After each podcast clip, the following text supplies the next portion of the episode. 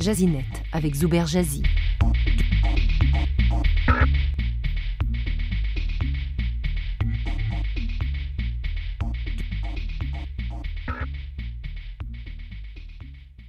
Un cybercriminel extradé de la Lituanie a plaidé coupable devant un tribunal américain pour avoir volé 123 millions de dollars à Facebook et Google, tout en étant derrière l'écran de son ordinateur. Comment a-t-il pu réaliser ce hold-up?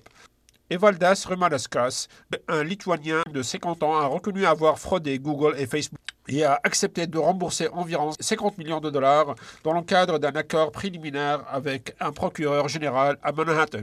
Ramaskas a créé une compagnie en Lituanie Quanta Computer, du même nom qu'un fournisseur taïwanais de matériel informatique de Google et Facebook. Il a reproduit une myriade de fausses factures, contrats, lettres cachées de la société, laissant croire aux finances de deux géants du web que ce sont des documents officiels de la compagnie taïwanaise. La société de matériel basée à Taïwan effectue régulièrement des transactions de plusieurs millions de dollars avec Facebook et Google. Les paiements de ces, fausses vraies factures sont transférés rapidement vers des comptes bancaires ouverts dans, divers pays notamment en Lettonie et en Chypre, en Slovaquie en Hongrie et en Hong Kong.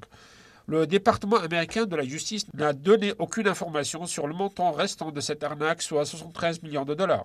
Ce stratagème de vol est connu de hameçonnage du courriel professionnel dans lequel les fraudeurs demandent de l'argent en utilisant des courriels destinés aux entreprises qui, travaillent avec des fournisseurs étrangers. Ce stratagème de vol est connu sous le nom de hameçonnage du courriel professionnel dans lequel les fraudeurs demandent de l'argent en utilisant des courriels destinés aux entreprises qui travaillent avec des fournisseurs étrangers ou effectuent régulièrement virements électroniques. Parmi les tactiques d'escroquerie de facturation citant un courriel d'un employé compromis pour demander une modification des informations sur le bénéficiaire transférant les paiements sur le compte de l'auteur. Le criminel prétend être un haut dirigeant et demande à un employé de service des finances d'effectuer un paiement d'urgence. Le courriel d'un avocat peut être utilisé pour faire pression afin d'obtenir des paiements prétendant traiter des questions confidentielles urgentes et réclamant un paiement immédiat.